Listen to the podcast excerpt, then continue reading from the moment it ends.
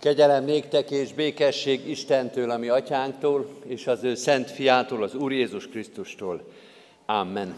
Nagy szeretettel köszöntök mindenkit Isten tiszteletünkön, és külön köszöntöm szeretettel a gyermekeket, akik majd az első ének, a Zsoltár éneklés után, annak a vége felé, mennek el a gyermek Isten tiszteletre, Isten hozta őket is, jöjjenek is minél többször.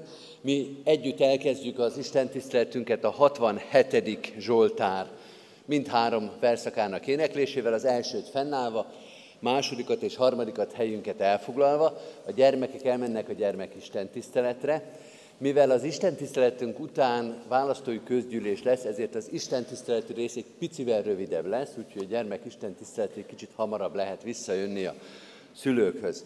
Most dicsérjük Istent a 67. Zsoltárral, fennállva az első verszakot énekeljük. Úristen, áldj meg jó voltodból, és kegyesen fordulj hozzánk. thank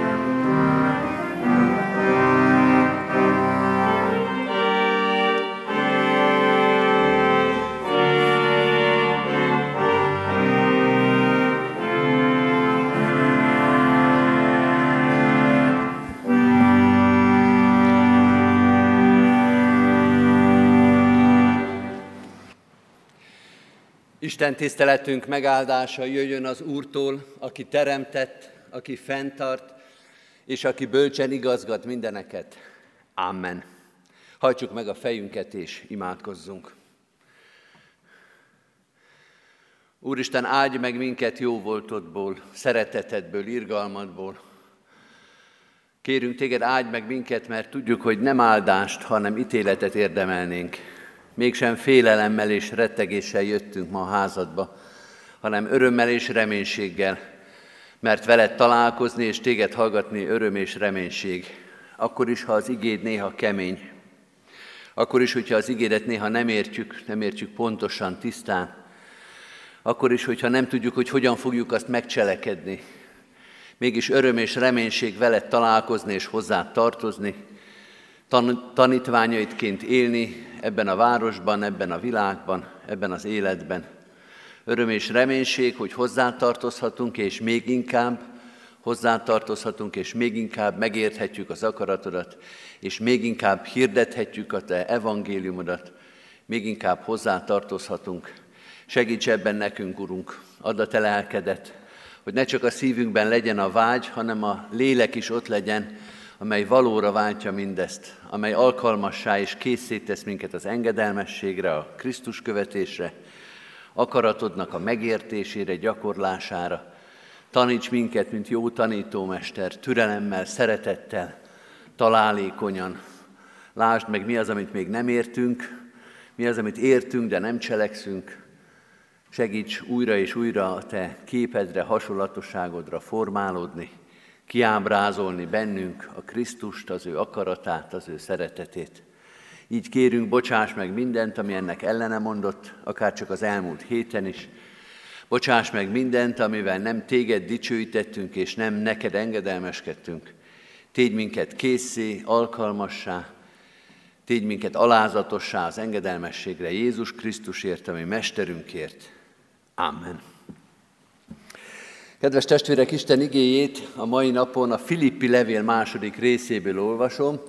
Pálapostolnak a Filippi beliekhez írott levelének második részéből, a harmadik verstől a nyolcadik versig, majd újra kiemelem az ötödik és a nyolcadik verseket. Tehát a Filippi 2, 3, 8-ban így szól hozzánk Isten igéje.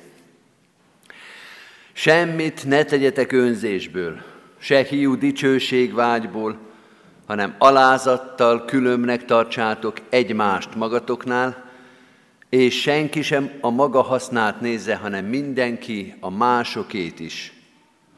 Az az indulat legyen bennetek, amely Krisztus Jézusban is megvolt, aki Isten formájában lévén nem tekintette zsákmánynak, hogy egyenlő Istennel, hanem megüresítette önmagát, szolgai formát vett fel, emberekhez hasonlóvá lett, és emberként élt, megalázta magát, és engedelmes volt, mint halálig, mégpedig a kereszt halálig. Újra rakjuk egymás mellé az ötödik és a nyolcadik verset. Az az indulat legyen bennetek, amely Krisztus Jézusban is megvolt. Megalázta magát, és engedelmes volt, mint halálig, mégpedig a kereszt halálig. Eddig Istennek írott igéje, foglaljuk el a helyünket.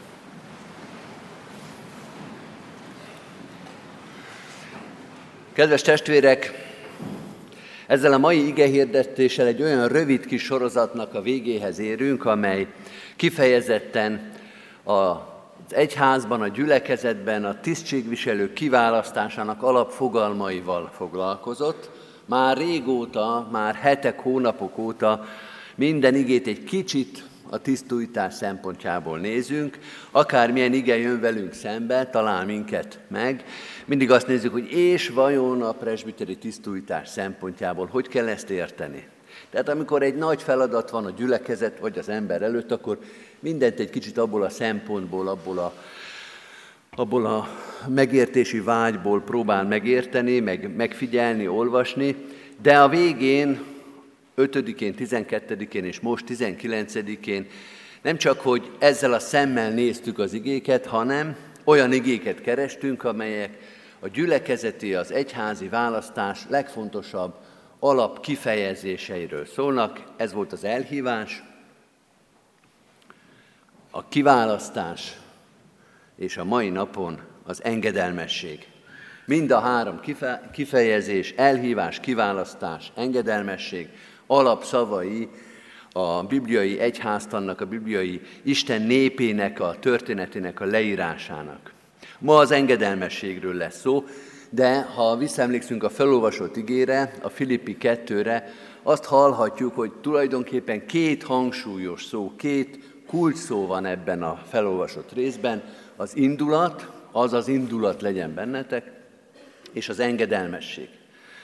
A másik, második kifejezés volt a címadó kifejezés, az engedelmesség, de legalább ilyen súlyjal megjelenik a Filippi 2.5-ben az indulat is.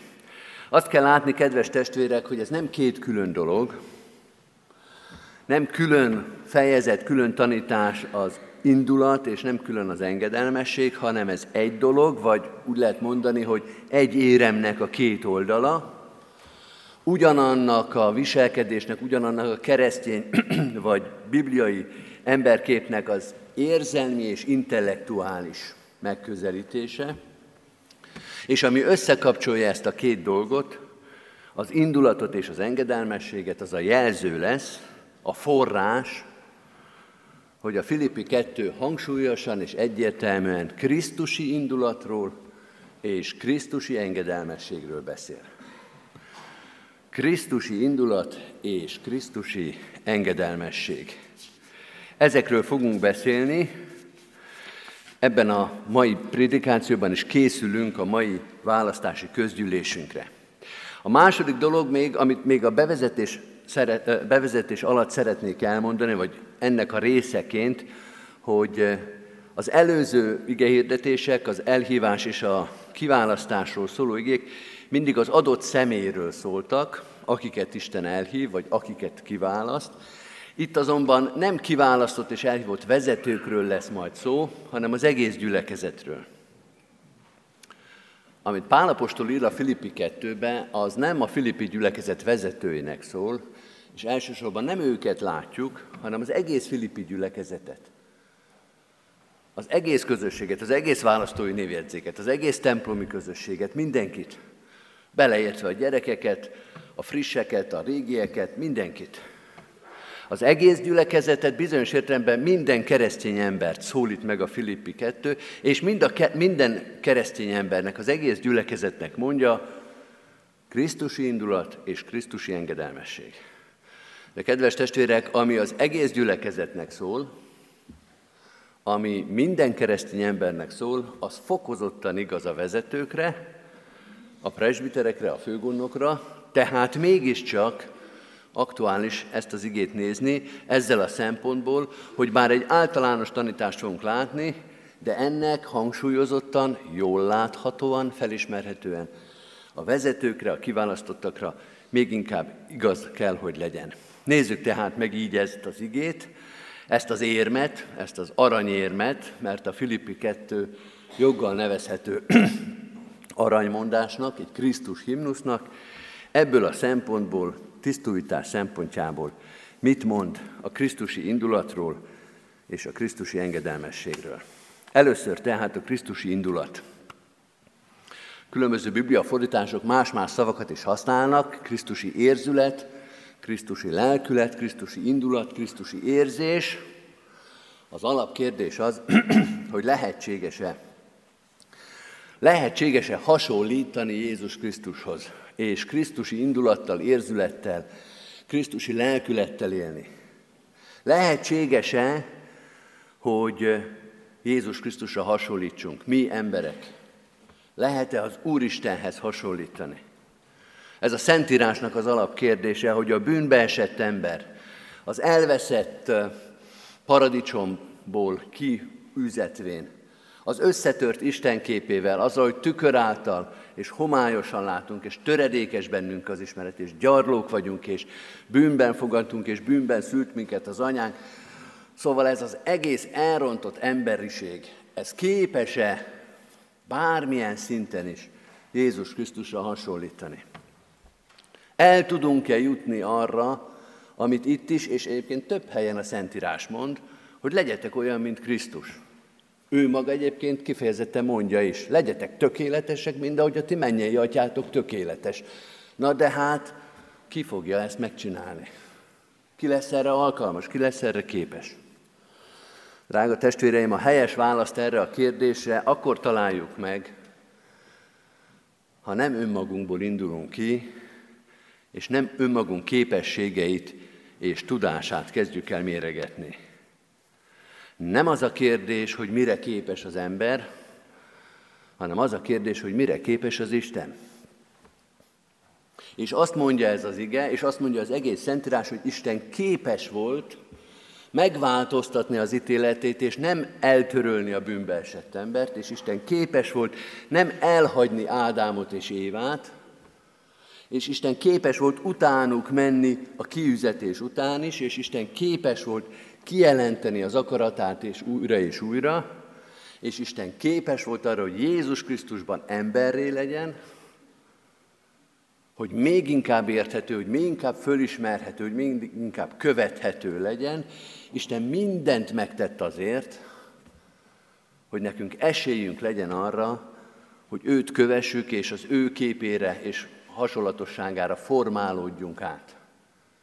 Isten mindent megtette azért, hogy sikerüljön nekünk hasonlóvá lenni az ő fiához.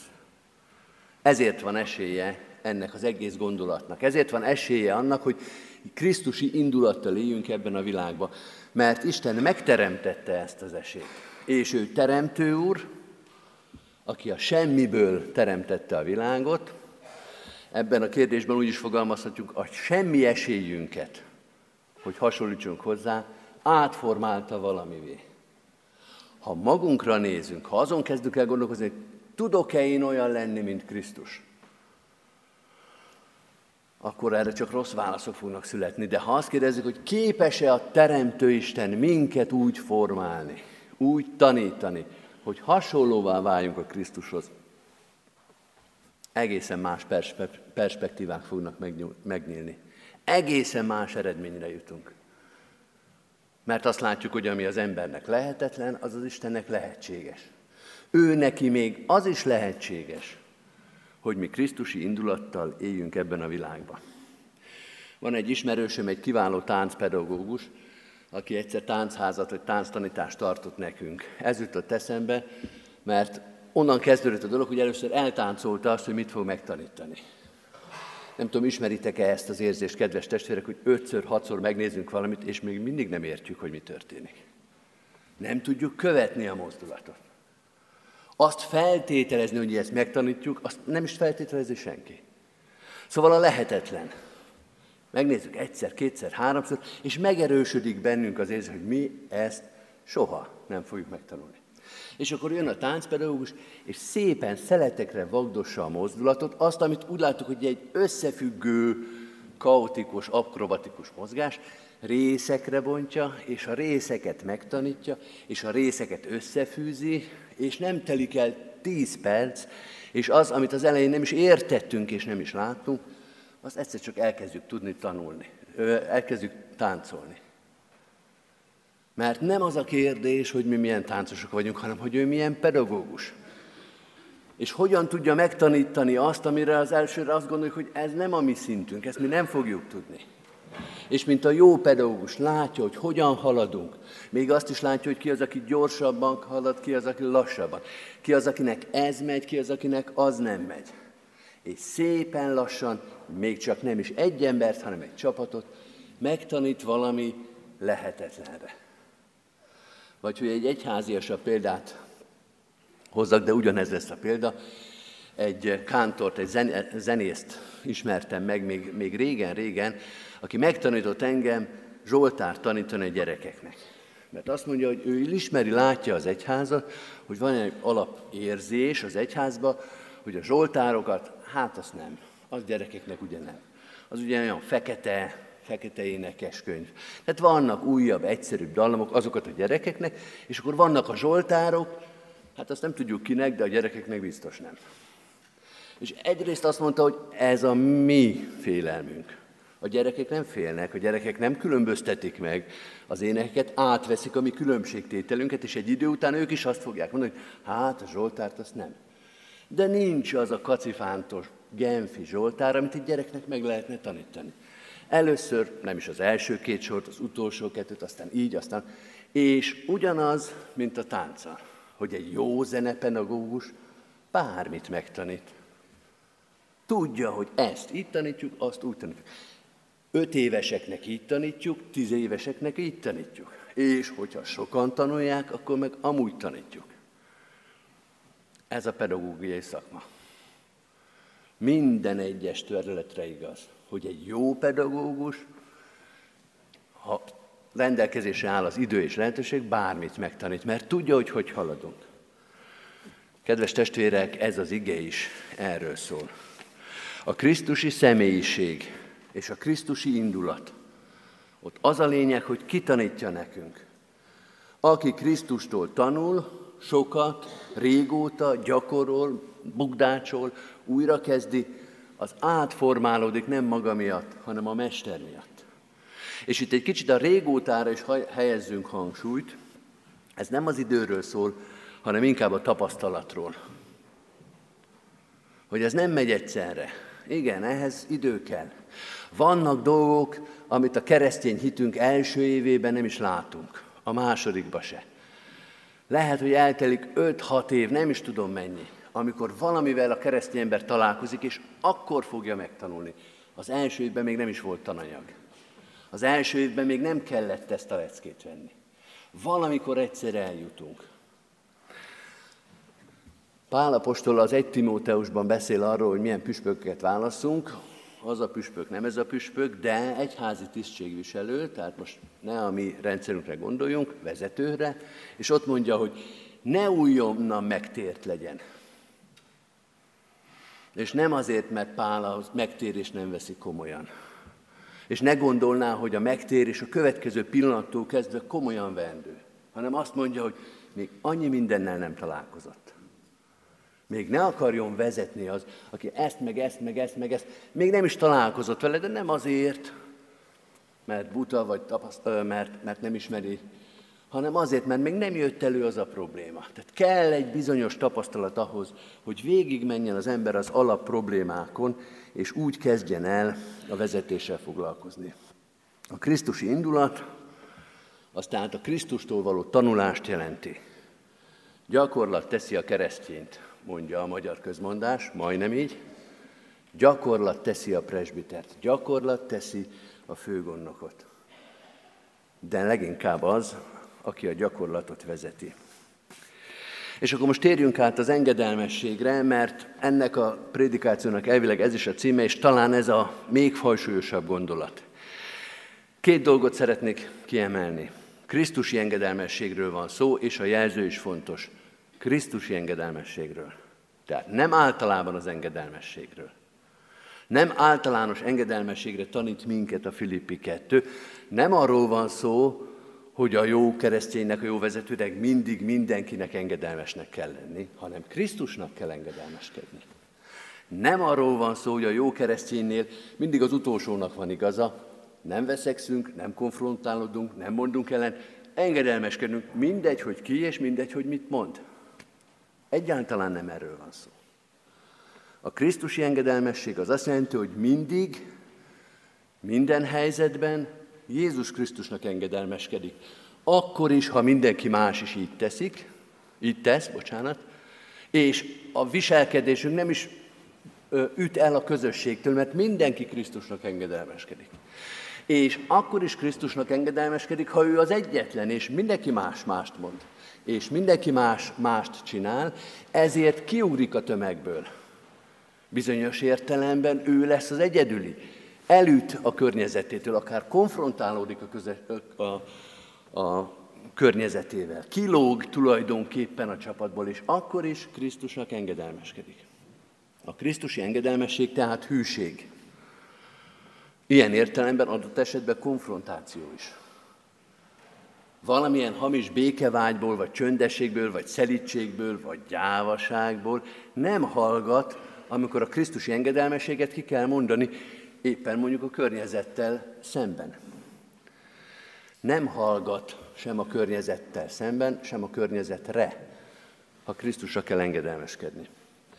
Pálnak van egy kemény mondata az 1 Korintus 4-ben, amikor az apostolokról, az egyházi szolgákról beszél, és azt mondja, én pedig a legkevésbé sem törődöm azzal, hogy ti hogyan ítélkeztek felettem, vagy más emberek hogyan ítélkeznek egy napon, mert az Úr az, aki felettem ítélkezik. Én nem a többségnek engedelmeskedem. Engem nem foglalkoztat az, hogy ti mit mondtok. Az foglalkoztat, hogy Krisztus mit mond. Az nagyon foglalkoztat. Azt félem, azt tisztelem. Ahhoz igazítom az életemet. Vagy ahogy az apostolok mondják az abcselben, Istennek kell inkább engedni minden embereknek, mint az embereknek. És van, amikor ez a kettő különbözik, ők is ott egy börtön szituációban vannak, egy fogság szituációban vannak, és azt mondják, hát ha ez ezzel jár, az bizony kellemetlen, kényelmetlen dolog néha Istennek engedelmeskedni, de hát ez van. Krisztusnak engedelmeskedünk függetlenül attól, hogy ezt hogy veszi a környezet, és mi lesz ennek a következménye. De van egy intellektuális része az engedelmességnek is, a végén erről szeretnénk még beszélni. Úgy engedelmeskedjünk, ahogy Krisztus is engedelmes volt az atyának, mondja a Filippi. De mit jelent ez az engedelmesség? Engedelmeskedni azt tud, kedves testvérek, aki ismeri az Isten akaratát, Isten, ismeri az Isten igéjét, azt megérti és tudja, hogy mit vár az Úristen, mindeközben ismeri a világot, ismeri az embereket, ismeri önmagát, és ezt a kettőt meg tudja különböztetni. Ezért mondom, hogy ez okosságot, megkülönböztetési képességet igényel az embertől. Az engedelmesség az nem egy szent sodródás, hanem újra és újra döntés. Hogy mit akar az Úristen, ez egy konkrét választ igényel ez a kérdés, és mi van körülöttünk, és hogy ez most megegyezik, vagy nem egyezik, jobbra, balra, előre, hátra, hogyan teszünk különbséget Isten tartalma, akarata, igéje, és a világi helyzet, vagy a belső vágyaim, indulataim között. És ezt a kettőt el kell tudni különböztetni, hogy aztán majd tudjak dönteni helyesen az Isten igéje mellett. Tehát az engedelmesség az tudatosság és okosság. Nem lehet másképpen mondani. Hogy ezt meg kell tudni érteni. Olyan, mint amikor az ember megy az erdei ösvényen, az feltételezi azt, hogy az ember fölismeri a környezetet, fölismeri az előtte lévő jeleket, ez egy vadcsapás, ez az ösvény, fölismeri a terepviszonyokat, még az időjárást is, és újra és újra le tudja mérni, kontrollálni tudja, meg tudja állapítani, hogy helyes úton vagyok, vagy nem vagyok helyes úton. Állandó mérlegelés, állandó döntés, tartalmi döntések vannak benne. Igaz vagy nem igaz? Helyes vagy nem helyes? Egyezik vagy nem egyezik? Az engedelmesség az folyamatos észmunkát követel a keresztény embertől, a keresztény vezetőtől. Szoktuk néha azt érezni, hogy az engedelmesség az valamilyen szolgai dolog. Az engedelmesség az a sor végén állókra vonatkozik. A gyengéknek a feladata, hogy ők csak engedelmeskedjenek. De kedves testvérek, ha így végig gondoljuk, amit a Filippi 2 mond, akkor az engedelmesség, a Krisztusi engedelmesség, az igenis okosság, az okos Isten tisztelet, ahogy Pálapostól mondja a Roma 12-ben, érdemes ezt a részt elolvasni, a Roma 12-nek az első verseit, az folyamatos gondolkodás, hogy mi az Istennek az akarata. Okosan kell kereszténynek lenni, vagyis az engedelmesség az igazi vezetői magatartás. Felelős döntés, helyes és helytelen között.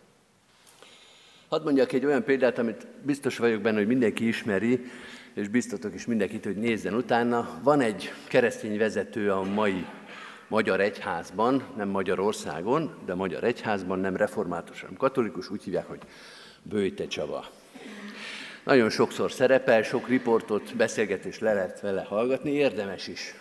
Amikor elkezd beszélni, akkor az ember először egy ilyen szent egyszerűséget és kedvességet hall, hát ugye tájszólásba is beszél, székelyföldi tájszólásba, mi magyarországiak, táposok, kicsit elmosődünk, hát ilyen kedvesen, vidékiesen beszél. És tényleg van benne valami szelítség, valami alázat, valami egyszerűség, de ha odafigyel az ember, akkor azt látja, hogy ez egy nagyon okos ember. Pontosan ismeri a társadalmat, a világot, amiben van, csak zárójelbe jegyzem meg, hogy Romániának az öt legnagyobb alapítványa közül az egyiket ő működteti. Szóval azt azért olyan nagyon egyszerűen nem lehet. Oda azért kell ész. Ismeri a világot, a társadalmat vagy társadalmakat, ami Romániában működik, ismeri a jogi környezetet, sok mindent ismer, ismeri a saját elhívását, ismeri, hogy ő mit akar elvégezni, hogy ki kell, hogyan, mi a célja, és meg tudja különböztetni a helyest a helytelentől. Nagyon egyszerűen, néha lefegyverző módon szétválasztja igazat és a hamisat, a szent és a profánt. Érdemes tanulni tőle, és nem ő az egyetlen természetesen, aki meg tudja mutatni, mit jelent keresztény okossággal élni ebben a világban. Kedves testvérek, befejezem, három olyan kifejezést hozott elénk Isten igéje, amely a feladatainkban, a szolgálatunkban és most a gyülekezet helyzetében különösen is fontos, az elhívás, a kiválasztás és az engedelmesség. Úgy is csoportosíthatjuk ezt a hármat, hogy az első kettő alapvetően Istenről szól, elhívás és kiválasztás, a harmadik pedig a mi válaszunk erre, az engedelmesség. Igaz ez a felosztás. De a mai ige azt mondja, hogy ezt a harmadikat, ezt az engedelmességet is őtőle tudjuk tanulni. Tőle jön az elhívás, tőle jön a kiválasztás, és tőle jön az engedelmesség. Ő tesz minket alkalmassá, ő tanít meg minket az igazi Krisztusi engedelmességre. Ha tőle tanuljuk, ha tőle megtanuljuk, akkor menni fog ez is, a Krisztusi indulat és a Krisztusi engedelmesség. Amen. Hajtsuk meg a fejünket most, és kérjük Isten áldását, hogy az ő igéje váljon valóra az életünkbe. Imádkozzunk.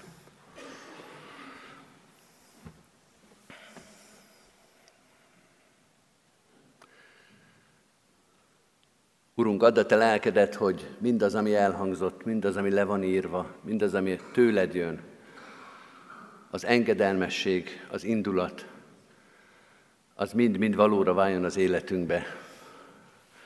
Fájdalmasan érezzük, mennyi hiánya van az életünknek ezen a téren is.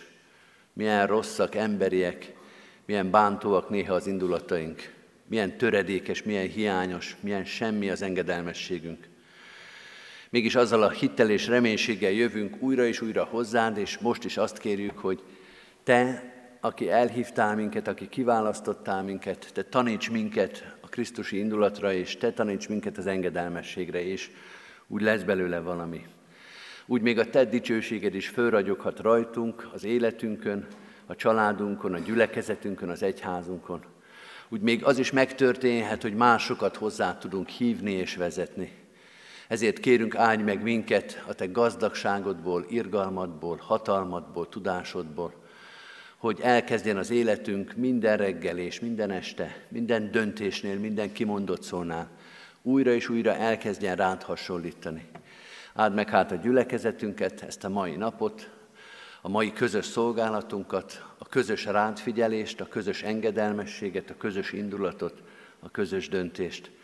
Áld meg gyülekezetünk sok-sok szolgálatát. Áldunk és magasztalunk azért, hogy olyan időben élünk, és olyan gyülekezetben, és olyan közegben, és olyan társadalomban, ahol szabadon szolgálhatunk neked, ahol hirdethetjük a te dicsőségedet, ahol szabad a szolgálat óvodákban, iskolákban, a társadalom különböző szegmenseiben, fiatalok között, idősek között, Urunk, tarts meg minket ebben a szabadságban, és adj, hogy ki tudjuk használni, áron is meg tudjuk venni az alkalmakat, hogy minden döntésünket, szolgálatunkat a Te dicsőségedre tudjuk fordítani.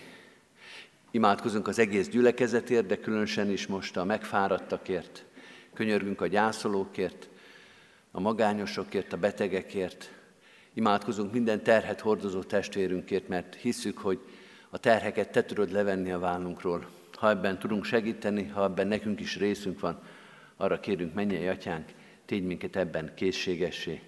Áld meg a városunkat, könyörgünk nemzetünkért, országunkért, a körülöttünk élő nemzetekért, népekért, az egész emberiségért, adj békességet, megengesztelődést, megbocsátást. Jézus Krisztusnak a szeretete, evangéliuma, hatalma uralkodjék ezen az egész világon. Amen.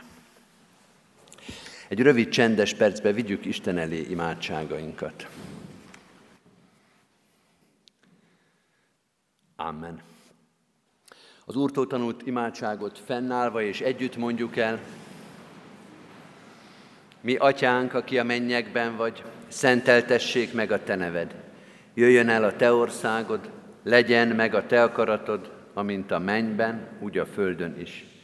Minden napig kenyerünket add meg nékünk ma, és bocsásd meg védkeinket, miképpen mi is megbocsátunk az ellenünk védkezőknek.